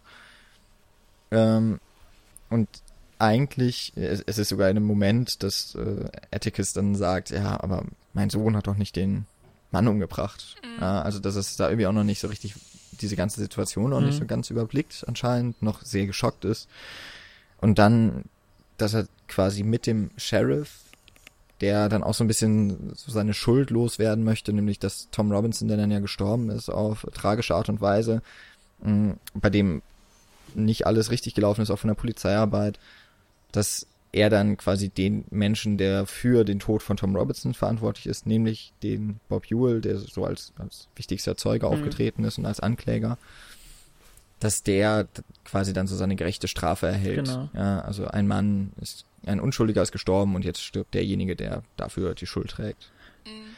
Und dass eigentlich ja Atticus sagt, man müsste da jetzt ein, ja, man müsste da jetzt auch Anzeige erstatten, genau. man muss damit da jetzt nach den Regeln des Gesetzes vorgehen. Also Sheriff Tate äh, zeigt ihm ja dann eigentlich auch nochmal in so einem ganz, ganz kurzen Bild und einen Abriss äh, oder legt ihm da, wie es dann, was für Konsequenzen es haben wird, wenn er tatsächlich das zur Anzeige bringt. Und ähm, er, sagt ja auch, äh, dass, dass nicht nur die Kinder, die eigentlich damit gar nichts zu tun haben und eigentlich nur das Opfer der, dieser Situation sind, ins Rampenlicht gezogen werden, sondern auch ein sehr, sehr ja, unbedeutender Fleck im Grunde in diesem Dorf, also mit Boo äh, Deadly, der, der garantiert das, das, das Rampenlicht scheut und äh, dem man das dann unbedingt auch nicht antun möchte. Ich finde es aber auch sehr, sehr schön, dass in dieser Situation einfach auch nochmal klipp und klar auch von einer anderen Instanz, nämlich dem Sheriff, auch wenn er natürlich so auf der guten Seite steht innerhalb des Films, äh, dass trotzdem nochmal von einer anderen Instanz außer Atticus Finch definitiv einfach nochmal diese, dieser Satz fällt, dass, äh, dass mit Tom Robinson ein unschuldiger Mann, äh, unschuldiger Mann äh, getötet wurde im Grunde. Und ähm, dass das für, für eigentlich fast jeden in dieser Stadt offensichtlich war, aber man natürlich diesem Prinzip treu bleiben wollte, weil das, weil dieser Fremdenhass und der Rassismus noch sehr, sehr stark einfach in den Köpfen der Menschen gesteckt hat. Aber ähm, das Bewusstsein schon da war, dass der Mann eigentlich im Grunde äh, unschuldig war und die, die Story, die Bob Ewell da dargelegt hat, eigentlich lächerlich ist. Also finde ich einfach nochmal eine schöne äh, Konsequenz, die da gezogen wird. Mm, das stimmt auf jeden Fall. Ähm, worauf ich jetzt noch so ein bisschen anspielen, angespielt habe vorhin, ist äh, eben diese eine Doppelung, ähm, dass ich man eben mit, äh, mit Tim, äh, Tom Robinson eine Person hat, die ähm, eben aufgrund ähm, von Rassismus und so weiter etwas beschuldigt wird, von vornherein eben, ähm, was, was er nicht getan hat. Und man hat keine Beweise, aber eben aufgrund dieser eingemauerten Denkweise hat man ihn sofort als Täter ähm, manifestiert. Und ähnlich ist es eben auch mit mit der Person Bu. Mhm. Ähm, das ganze Dorf redet schlecht über ihn. Ähm, es gibt äh, schlimme Gerüchte und Schauergeschichten über ihn, die niemand eigentlich so richtig beweisen kann. Aber trotzdem sind sie für das Dorf zur Wahrheit geworden. Es gibt niemanden eigentlich, der daran zweifelt, ähm, dass Bu ein, ja, ein schlimmes Kind ist, ein merkwürdiges Kind, sei es drum. Und äh, dann gibt es eben am Ende des Films die Chance, ähm, Bu so kennenzulernen, wie er wirklich ist. Und zwar als ja tatsächlich sehr hilfsbereiter Mensch, ähm, der die Kinder rettet. Und das ist eben auch der erste Moment, wo man ihn tatsächlich sieht, was man dann ja auch als sehr doppeldeutig sehen kann. Äh, also dieses jemanden zum ersten Mal sehen oder richtig sehen. Ähm, ihr wisst ja bestimmt, worauf ich hinaus möchte. Und ähm, ja, da, das fand ich eben auch sehr schön, dass da diese Doppelung vorherrschte, weil ich persönlich als Zuschauer diese Geschichten des Dorfes auch geglaubt habe. Ähm, ich habe genauso wie eben auch die Kinder erstmal die ganze Zeit gedacht, okay, wir haben diesen sehr merkwürdigen Kerl, äh, von dem wir nur Geschichten hören und der ja anscheinend gruselig sein muss auf irgendeine Art und auch vielleicht eine so eine Art Antipathie. Also auf jeden Fall keine ähm, Person, mit der man große Sympathien hegt. Und der Film beweist einem dann eines Besseren und er hält uns sozusagen auch selbst den Spiegel vor, weil ähm, wir uns oder ich mich eben nicht als Rassist gesehen habe. Ich habe auch sozusagen diese, diese Grundsätze verfolgt. Jemand ist so lange äh, unschuldig, bis seine Schuld bewiesen ist und so weiter und so fort. Trotzdem habe ich aber ähm, ja gleichzeitig den Fehler begangen und dieselben Regeln bei Bu nicht angewandt. Und ähm, dadurch finde ich, entlarvt der Film einen auch so ein bisschen ähm, als Heuchler, der man eben ganz gern mal ist. Und man denkt, man ist immer der Schlauste und ähm, moralisch Überlegene und ähm, lässt sich dann aber doch so leicht reinlegen. Hm. In diesem Zuge kann der Jan vielleicht, äh, der jetzt äh, ganz kurz dich ausreden lassen hat, vielleicht nochmal ganz kurz erklären, was mit To Kill a Mockingbird eigentlich gemeint ist, damit wir diese Metapher auch genau. darauf einfach nochmal ganz einfach anwenden können. Okay. Äh, ich, ich musste gerade überlegen, weil äh, mir ist war das gar nicht so aufgefallen, aber ich finde, das ist eine auf jeden Fall auch sehr. Ich überlege gerade, wie ich den Film gesehen habe, erstmal noch, ähm, ob ich das mit Bu wirklich alles so wichtig fand oder ob ich das alles nur so als Kinderfantasie mhm gesehen habe, aber diese Doppelung ist eigentlich jetzt, wo du es so sagst, schon ziemlich offensichtlich. Die ist schon offensichtlich, aber ich, da so Vorurteile, ja. finde ich, äh, finde ich sehr gut eigentlich. Ja. Also ich, ich finde, ich finde trotzdem, dass der Film an, an, an offensichtlichen Stellen da trotzdem schon gegenarbeitet, gerade im Sinne von, wenn wenn Cem wirklich diese diese Spielzeuge oder bewusst für sie geschnitzten äh, Menschen, weil sie es, erkennen sich ja dann selbst darin. Äh, irgendwie fein säuberlich platziert wird vor, vor ihrem Haus in dieser, in dieser ja, Aushöhlung innerhalb eines Baumes und so und äh, das ja offensichtlich auch nur von, von Bu kommen kann, von wem auch sonst. Ähm, aber die Doppelung ist natürlich trotzdem sehr bemerkenswert. Äh, finde ich ganz schön eigentlich, ja. Okay, dann müssen, muss ich jetzt noch dazu kommen, was du Kill a Mockingbird bedeutet. Right. Ähm, also es ist ja eine Geschichte, die erst einmal, die in der äh, innerhalb der Diegese erzählt wird von Atticus. Mhm. Ähm, er erzählt ja, glaube ich, von einer Jagd, oder? Also wie er früher auch, oder wie er mhm. sein erstes Gewehr bekommen hat, glaube ich. Ja, und äh, vor allen Dingen eben, was sein Vater ihm auch erzählt hat. Genau, und das auf jeden Fall, dass es, äh, äh, man, es ging dann auf jeden Fall darum, äh, Vögel auch äh, zu schießen, so, also als Jäger eben.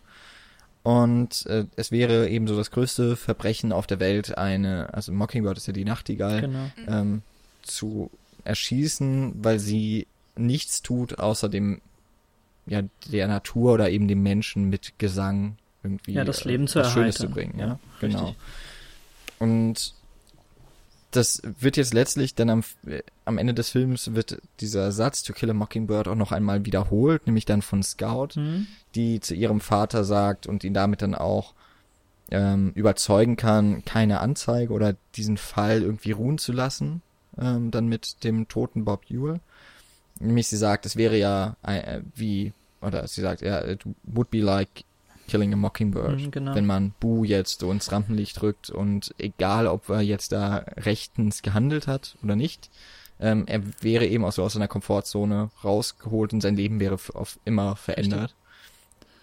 Und ja, das ist dann Aber im Grunde Moment, so die Moral. Ist nicht oder? eigentlich auch gemeint, dass ähm, also ich bin mir nicht sicher, aber damals galt halt in sehr, sehr vielen Staaten noch die Todesstrafe. Es hätte auch gut sein können, dass Bu dann einfach zum Tode verurteilt worden wäre. Also sei es jetzt ähm, Notwehr oder nicht. Naja, also den Gedanken. hätte man eben auch einfach mal beweisen Den müssen, Gedanken oder? kann man natürlich weiterfassen, aber es hätte letztendlich auf jeden Fall irgendwie damit geendet, dass er im, im günstigsten Fall vielleicht äh, dann tatsächlich dann noch in eine psychiatrische Anstalt gekommen wäre. Also wirklich ja, aus seiner, mhm. aus seinem vertrauten Umfeld herausgerissen wurde.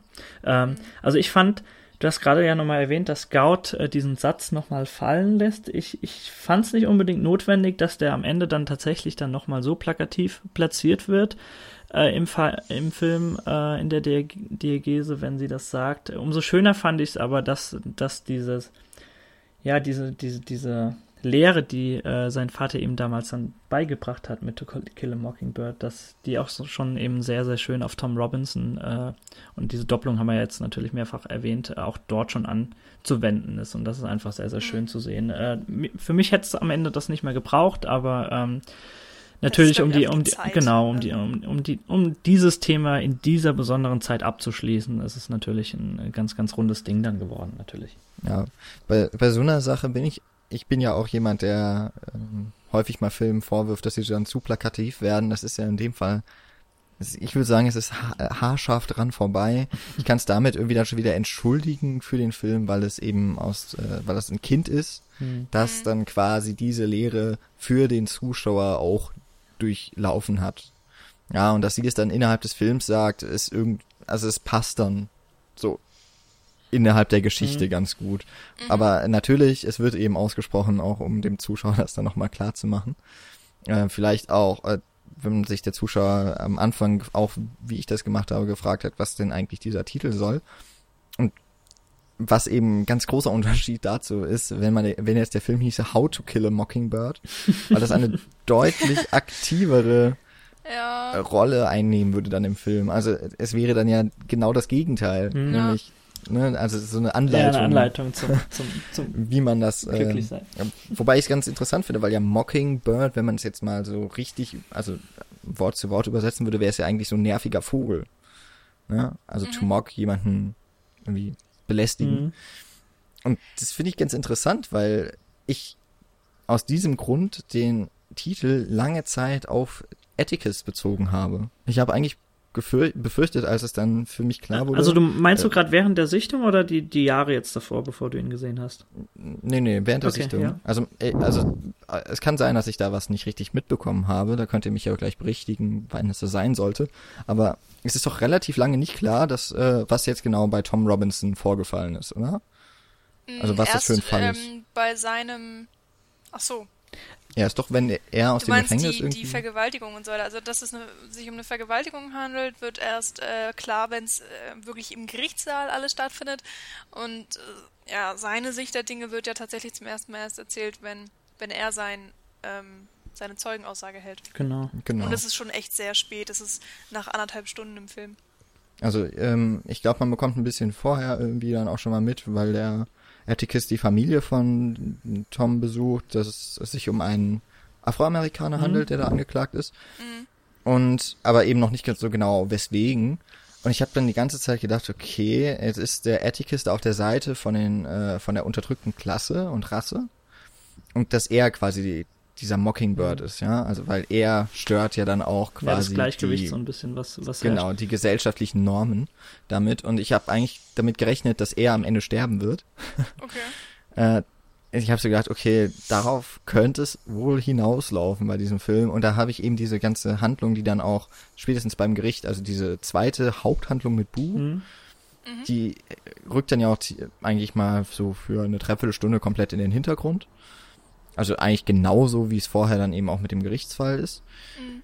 Ähm, und dann hatte ich das schon mal gar nicht mehr so richtig auf dem Schirm. Und dann habe ich gedacht, okay, das wäre halt irgendwie schon auch ein, es wäre ein fieses, ein sehr progressives Ende für diese, für, äh, für so ein, für diese Zeit auch. Aber damit habe ich irgendwie, oder ich habe es befürchtet, dass das passiert und war dann insofern auch ein bisschen überrascht, wie der Film dann auch seinen Titel selber oder eben auch die Geschichte an sich, ist es ja dann eben auch schon der Roman, wie der diesen Titel interpretiert und einbaut. Insofern, weil wir ja am Anfang mal gesagt haben, ja, nicht spoilern und so, ich hatte halt da doch ein ganz anderes, ja, eine ganz andere Vorhersage für mich selber gefällt.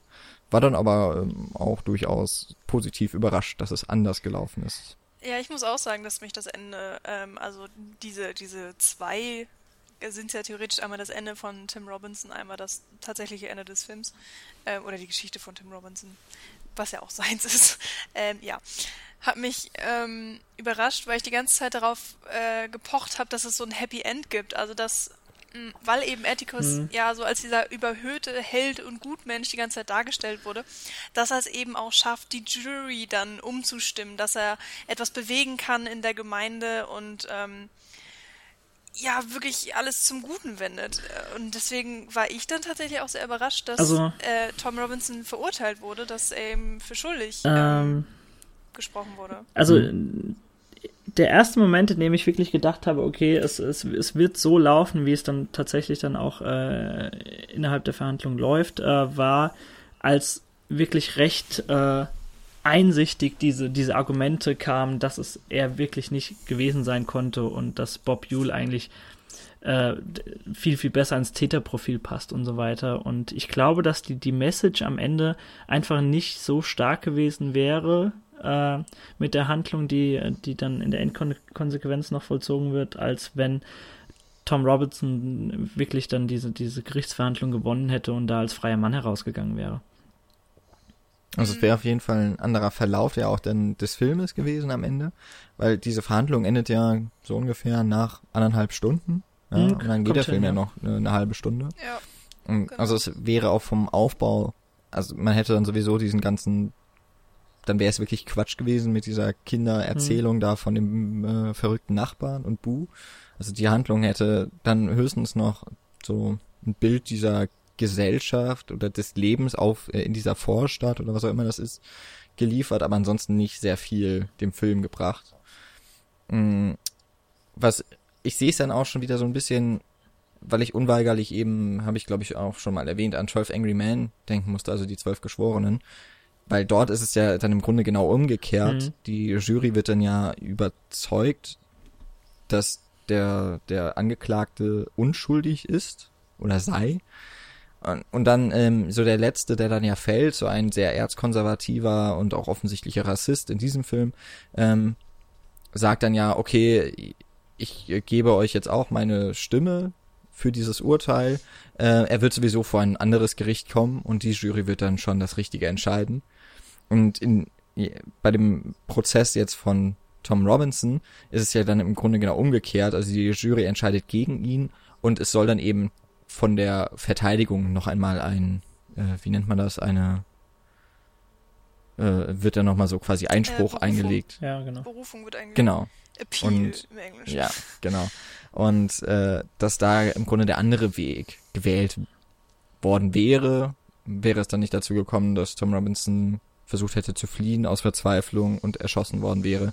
Wobei auch wie das erzählt wird, ist ja wirklich eine richtig bittere Angelegenheit. Ne? Mm. So wird gesagt, ja, es wurde gerufen, äh, hat er anscheinend nicht gehört, dann äh, hat er angelegt und hat sein Ziel leicht verfehlt und hat ihn dann erschossen, mm. wo auch schon so, also es wäre, ist ja schon normal, glaube ich, dass dann auch, also zu der Zeit, dass dann durchaus auch das Feuer eröffnet werden durfte, aber dass dann natürlich ausgerechnet ein weißer Polizist den Schwarzen, der angeklagt wurde und von der gesam gesamten Gemeinschaft da in diesem, in dieser Vorstadt auch hätte gelünscht werden sollen, dass der dann natürlich da den Tod erleidet, das ist schon, ja, Alltagsrassismus ist, greift dann schon wieder nicht weit genug, aber also in diesem, in dieser äh, Konstellation ist es dann auch schon wieder so ein äh, klarer, ein klares Zeichen mhm. für den Rassismus in der Gesellschaft. Sehr bitter, wie ich finde. Ja, vor allen Dingen ähm, sieht man da auch wieder diese große äh, Stärke des Films, auch wenn es irgendwie sehr tragisch ist und man sich das nicht wünschen wollen würde. Ähm, aber da werden ja tatsächlich auch noch ein paar aktuelle Themen angesprochen. Es ist irgendwie ganz witzig, dass wir das bei dem Persepolis Podcast auch schon hatten, dass wir ähm, einige historische Sachen eben auf die Heutezeit mhm. ähm, bezogen haben. Und es kommt ja leider immer noch vor, dass ähm, ja, dass Rassismus ähm, herrscht. Wie sagt man das denn? Das ist einfach, ja, Rassismus, äh, Rassismus gibt es immer ist nicht noch aus den Köpfen. Genau.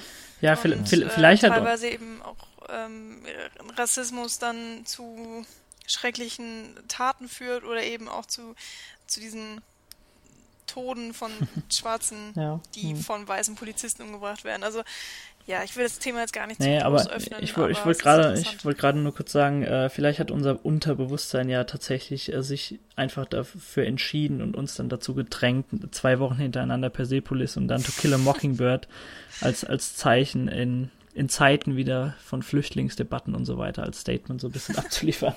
Wer weiß das ja, schon? Das wird nie an nie an die Öffentlichkeit kommen. Ja, ich muss auch gerade sagen, ähm, oder mal eingestehen, ich hatte das auch schon, als ich den Film dann geguckt habe, habe ich gedacht, okay, das ist ja jetzt ein, ein sehr großer Zufall, mhm.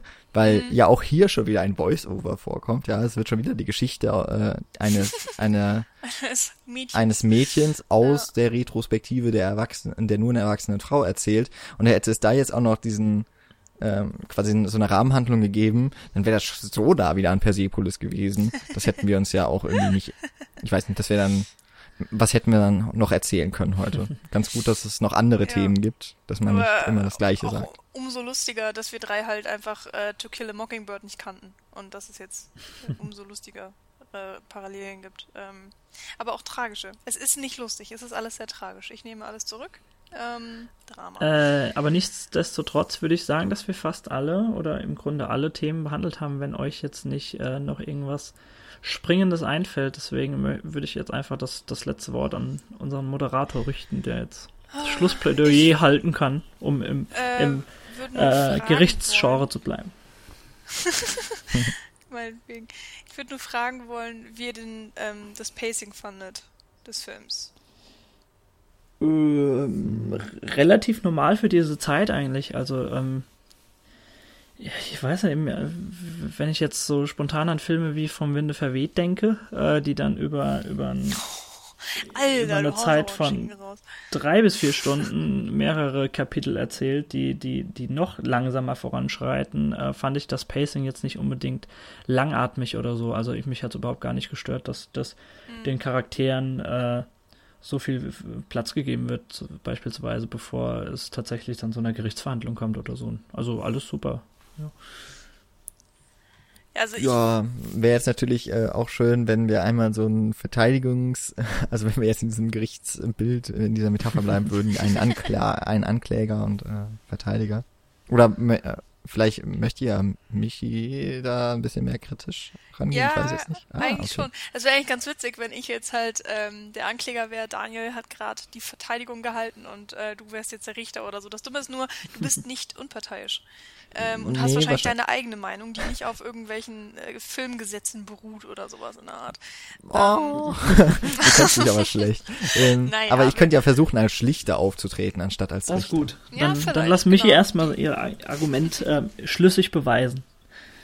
um, ähm, ich hatte halt schon äh, ein bisschen Probleme mit dem Pacing. Also ich äh, finde es jetzt auch nicht übertrieben lang, aber ja, okay, für die, für die Zeit, also da, da kann ich auch einiges verzeihen und äh, ich leg's dem Film jetzt nicht unbedingt negativ zugrunde, aber einiges hat sich wirklich schon so krass gezogen und ich habe auch am Anfang oft nicht verstanden, warum mir jetzt bestimmte Sachen erzählt werden müssen. Warum zum Beispiel auch ähm, Dill, äh, dieser eine neue mhm. Nachbarsjunge hinzukommt und später ist er dann komplett egal. Das hat mich halt anfangs verwirrt und, und ich habe es einfach wirklich auch nicht verstanden können, äh, verstehen können, nicht, nicht, ähm, ich wusste ja nicht, wie das Gesamtbild aussieht und ich finde zum Ende hin ist es wirklich so ein rundes Ganzes. Man ähm, kann dann alle Schlüsse ziehen und versteht wirklich, warum diese ganzen Entscheidungen getroffen wurden, wie die Geschichte eben erzählt wird. Ähm, nichtsdestotrotz, ja, manchmal fand ich ihn wirklich sehr langatmig und ähm, ja. Es gab einige Mini-Situationen, wo ich gesagt hätte, so, oh, das äh, könnte man auch, hätte man wirklich rausstreichen können, wie zum Beispiel die ähm, Situation, die du auch schon mal angesprochen hattest, Daniel, wo die eine Nachbarin so grantig ist und Atticus dann eben äh, so unfassbar lieb und äh, ja nett zu ihr ist, dass sie dann auch ein bisschen aufweicht. Also solche mhm. Sachen halt, die sind meiner Meinung nach nicht so unbedingt doll nötig gewesen. Ja, oh mein Gott. Ähm, um dazu ganz kurz einfach nochmal was zu sagen. Ich glaube, das ist immer einfach wirklich diese Krux, wenn, wenn ein Regisseur und in diesem Sinne, äh, in, in dem Fall äh, noch der, der ausführende Produzent, das war so ein Zweiergespann, Robert Mulligan und Alan Pecula, äh, eben an äh, Harper Lee getreten sind und eine derartige Detailverliebtheit eben reinbringen wollten äh, an diese Literaturverfilmung und ähm, deswegen sind da ein, einfach sehr, sehr viele Szenen äh, eingebracht worden. Äh, teilweise auch, ähm, also die unnötigste Szene meiner Meinung nach war, als er den Hund erschossen hat. Äh, das, das ist so heute ein Bild, wo ja, für mich stimmt. dann gar ja, nicht mehr stimmt. ging. Ähm, aber das habe ich dann auch so ein bisschen der Zeit äh, geschuldet gesehen. Aber ähm, ich glaube, das ist wirklich der, der Detailverliebtheit der beiden ausführenden Persönlichkeiten hier zu schulden, mhm. dass, äh, dass da teilweise ein bisschen ausufernd äh, ja, gedreht wurde. Ja, jetzt mal, wie trete ich da jetzt schlichtend auf? Du musst Vielleicht, jetzt auf irgendwas ähm, klopfen und einfach Einspruch, Einspruch rufen und dann einfach zum nächsten Tagespunkt übergehen. Oder, oder sagen, wir ver vertagen das Gericht auf, auf morgen. Ja, aber ich glaube, dass, also ich würde auch sagen, ich fand auch so die erste Stunde, die erste Hälfte des Films, wo eben diese Geschichte eigentlich im Bu erzählt wurde, ohne dass man aber irgendwie wirklich einen Fortschritt darin gesehen hat, wo so eine Situation nach der anderen passiert ist und eigentlich ist dann doch gar nichts passiert. äh, das war während des Guckens fand ich auch ein bisschen anstrengend und als sich das dann aber am Ende so wieder verbunden hat, wo die Fäden zusammengelaufen sind dann im Finale des Films, dann konnte man das irgendwie auch nachvollziehen und deswegen ich weiß nicht, ich habe mich nicht wirklich gelangweilt während des Filmguckens. Ähm, insofern glaube ich, ist es, ist es eben doch, dass man es vielleicht so entschuldigen kann, ja. Man muss eher sich vielleicht ein bisschen durchkämpfen durch die erste Hälfte des Films. Aber man wird belohnt. Ähm, wobei es da auch einige sehr atmosphärische Momente gibt. Und ich finde gerade diese Szene mit der Nachbarin, die ist halt, ist halt ein wunderbarer Witz irgendwie. Hm, super weil man, witzig, ja. Also ich musste da lachen. weil er einfach, ja, ich, ich weiß nicht, irgendwie habe ich so das Gefühl, ich kenne so eine ähnliche Situation auch aus meiner Nachbarschaft.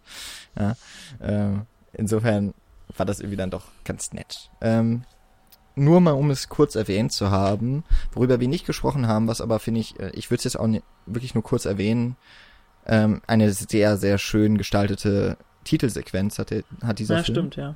Die ja dann auch nochmal im Film aufgegriffen wird. Mit ähm, den Spielzeugen, die, die sie mit finden, dem, gell? Mit dem Spielzeug. Ja. Beziehungsweise genau das, was äh, Boo oder diese Kontaktaufnahme von hm, Boo genau. mit den Kindern.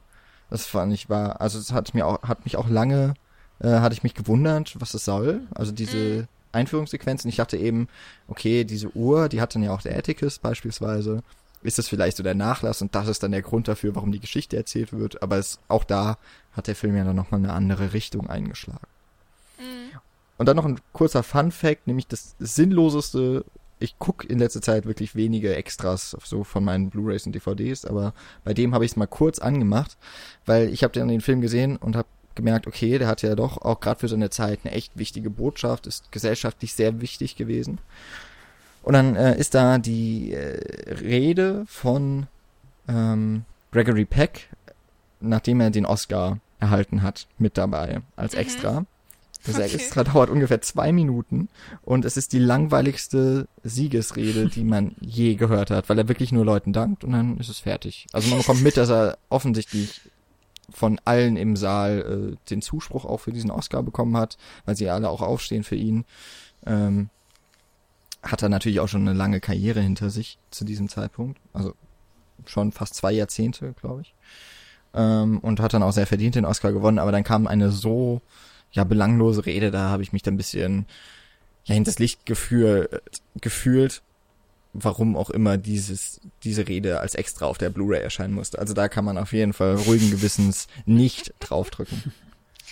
Ähm, okay. Mir ist tatsächlich noch was eingefallen, dass wir ähm, eine Sache oder eigentlich zwei Sachen so ein bisschen ignoriert haben. Und zwar, ähm, es ist ein Schwarz-Weiß-Film und ich finde, es ist einer der wunderschönsten Schwarz-Weiß-Filme überhaupt. Ähm, ich weiß nicht genau, mit was für einem Material die da, also Zelluloid, ob das jetzt, weiß ich nicht, 70, vielleicht 35 Millimeter, ich weiß es nicht. Nehme ich an. Ähm, auf jeden Fall fand ich, war das äh, immer genial ausgeleuchtet. Das ist ja, glaube ich, komplett an Sets mhm. entstanden, finde ich jedenfalls, so sah das aus. Und ähm, ach, keine Ahnung, wie die, die Schattierungen waren, ähm, fand ich einfach wunderschön.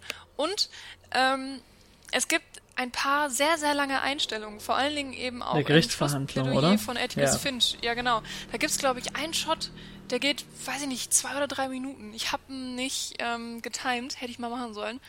Aber ähm, das ist mir auch nach einer Minute oder so erst aufgefallen, dass da ja immer noch kein Schnitt kam und die Kamera mhm. verfolgt ihn einfach so mit ganz, ganz leichten Schwenks und ist äh, die ganze Zeit konzentriert auf ihn und dadurch, dass er eben immer mal so ein bisschen wegläuft und zur Kamera hinläuft, äh, verändert sich eben auch ähm, die Aufnahme von ihm von einer halbtotalen zu einer Nahaufnahme und so weiter und äh, dadurch hat es immer noch den, das Gefühl äh, eines Schnitts, mhm. weil sich eben die, die Größen verändern. Ah, aber zu, es war natürlich eine sehr lange Aufnahme. Zugleich wird genau in der Sequenz äh, auch äh, immer die Reaktion äh, von der Person, die er gerade eigentlich in seinem, seinem Plädoyer behandelt, nämlich entweder sei es Bob Yule oder die Verteidigung oder Tom, Tom Robinson, immer per Schwenk dann gezeigt und die Reaktion der mhm. Persönlichkeiten mhm. gezeigt. Also wirklich sehr, sehr schöne Sequenz, die tatsächlich ja. drei Minuten, glaube ich, ging oder so.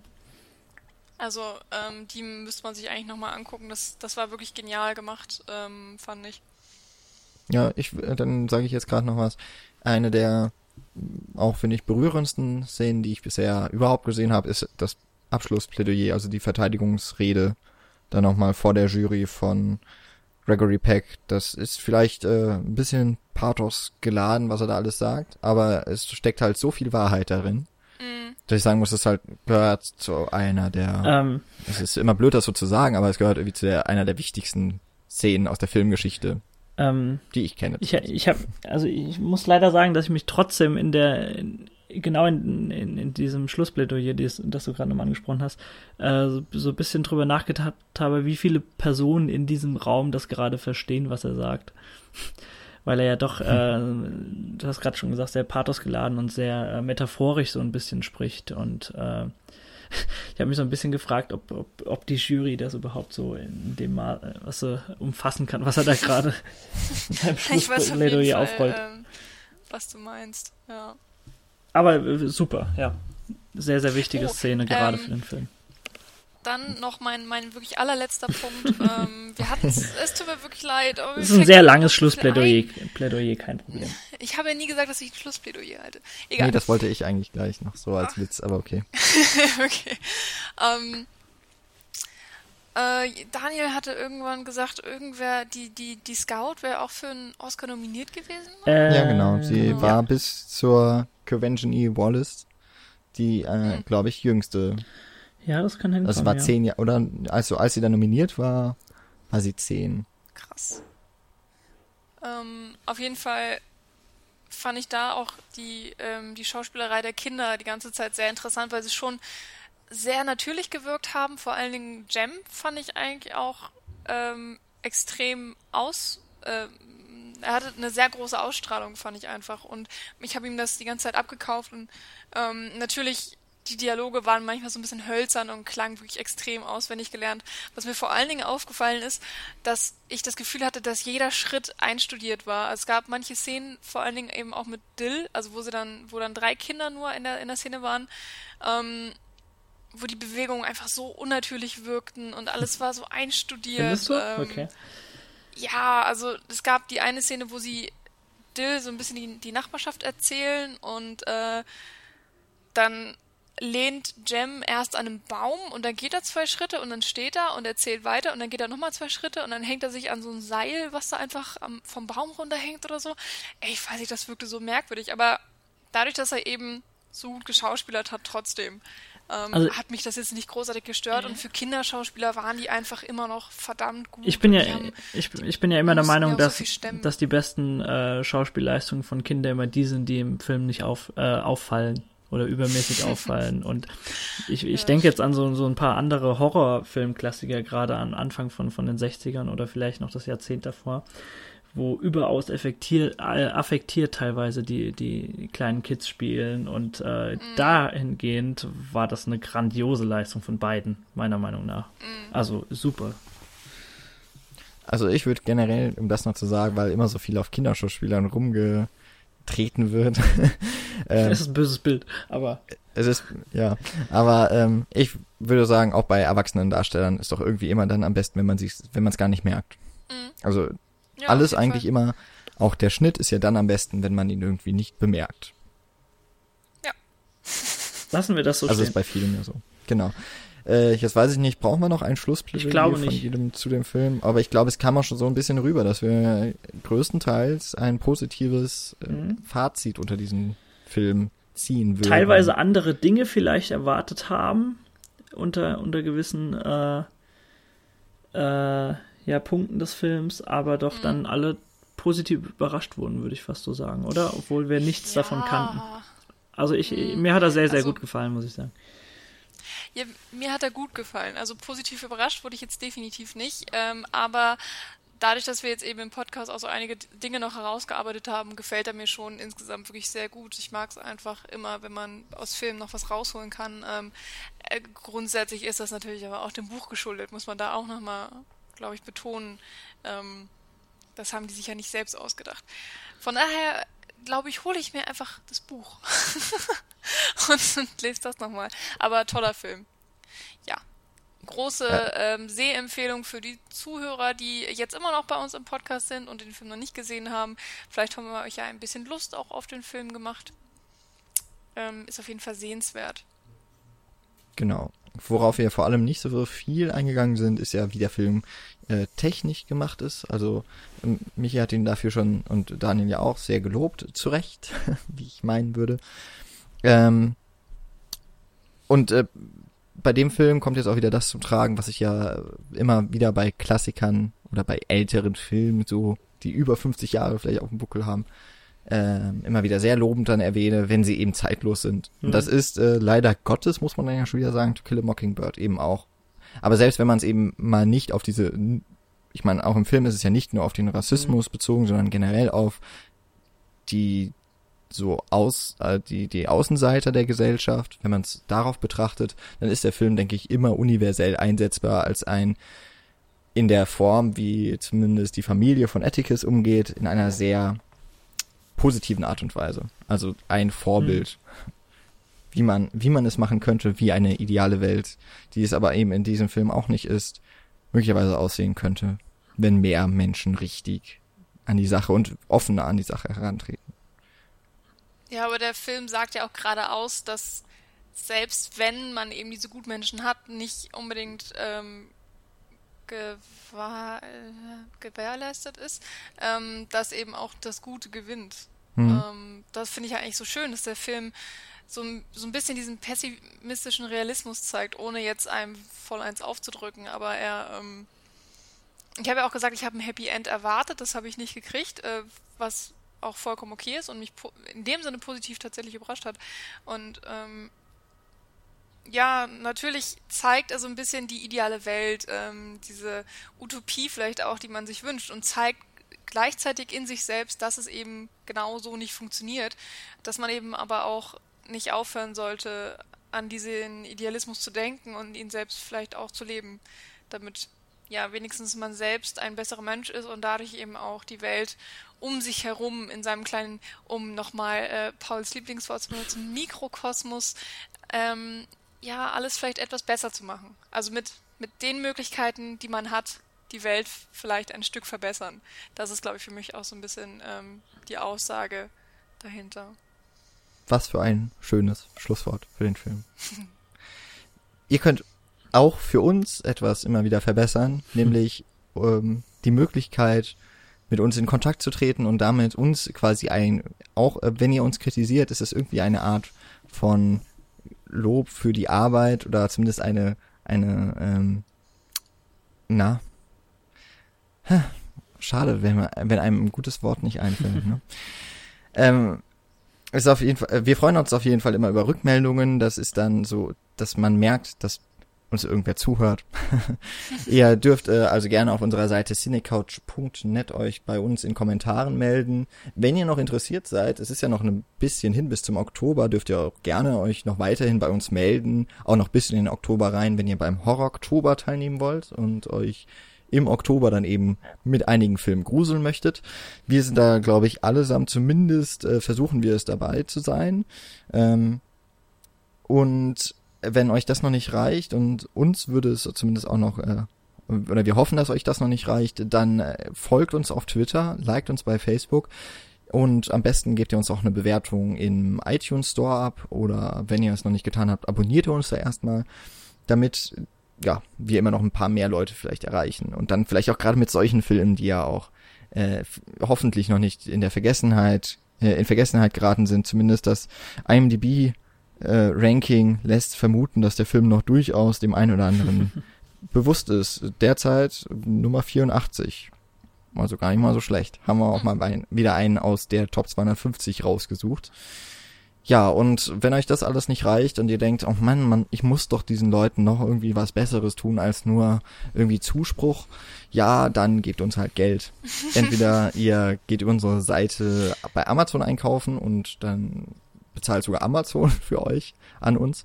Oder aber ihr äh, flattert uns, wie ich ja dann auch vorhin schon mal so ein paar Leute verlesen habe, könnt ihr dann auch euch gewiss sein, dass ihr in zehn Folgen genannt werdet. Habt ihr auch ein bisschen was davon. ja, und ansonsten würde ich sagen, hören wir uns nächste Woche wieder. Wir versuchen übrigens dann in der Folge 130 wieder eine Fünferrunde zusammenzukriegen. Ist im Moment alles nicht mehr ganz so einfach, aber äh, ich meine, drei Runden gehen ja auch. Ich hoffe, ihr hattet trotzdem viel Spaß mit der 120. Ja, das hoffe ich auch. Und ähm, vielleicht hören wir uns ja sogar nächste Woche wieder. Wer weiß. Auf jeden Fall sind wir für euch nächste Woche in irgendeiner Konstellation wieder da. Genau. Und bis dahin wünsche ich viel Spaß beim Filme gucken. Ciao, ciao. Genau. Tschüss.